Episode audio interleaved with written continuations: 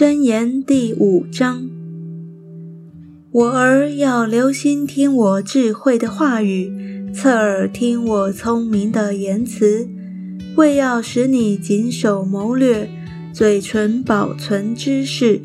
因为淫妇的嘴滴下蜂蜜，她的口比油更滑，至终却苦似阴沉，快如两刃的刀。她的脚下入死地。他脚步踏住阴间，以致他找不着生命平坦的道。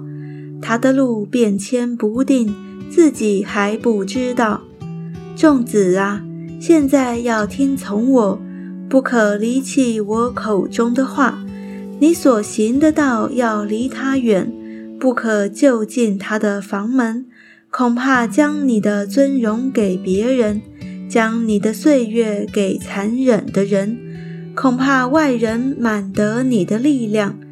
你劳碌得来的归入外人的家，终究你皮肉和身体销毁，你就悲叹说：“我怎么恨恶训悔，心中藐视责备，也不听从我师父的话，又不侧耳听那教训我的人。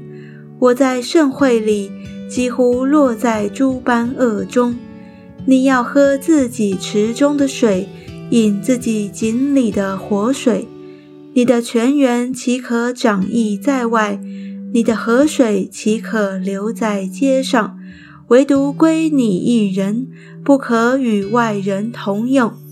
要使你的泉源蒙福，要喜悦你幼年所娶的妻。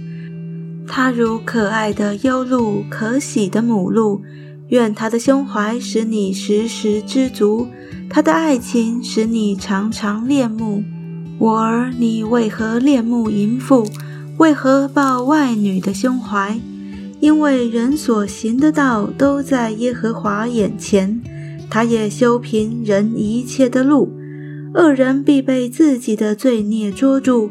他必被自己的罪恶如绳索缠绕，他因不受训诲就必死亡，又因愚昧过甚必走差了路。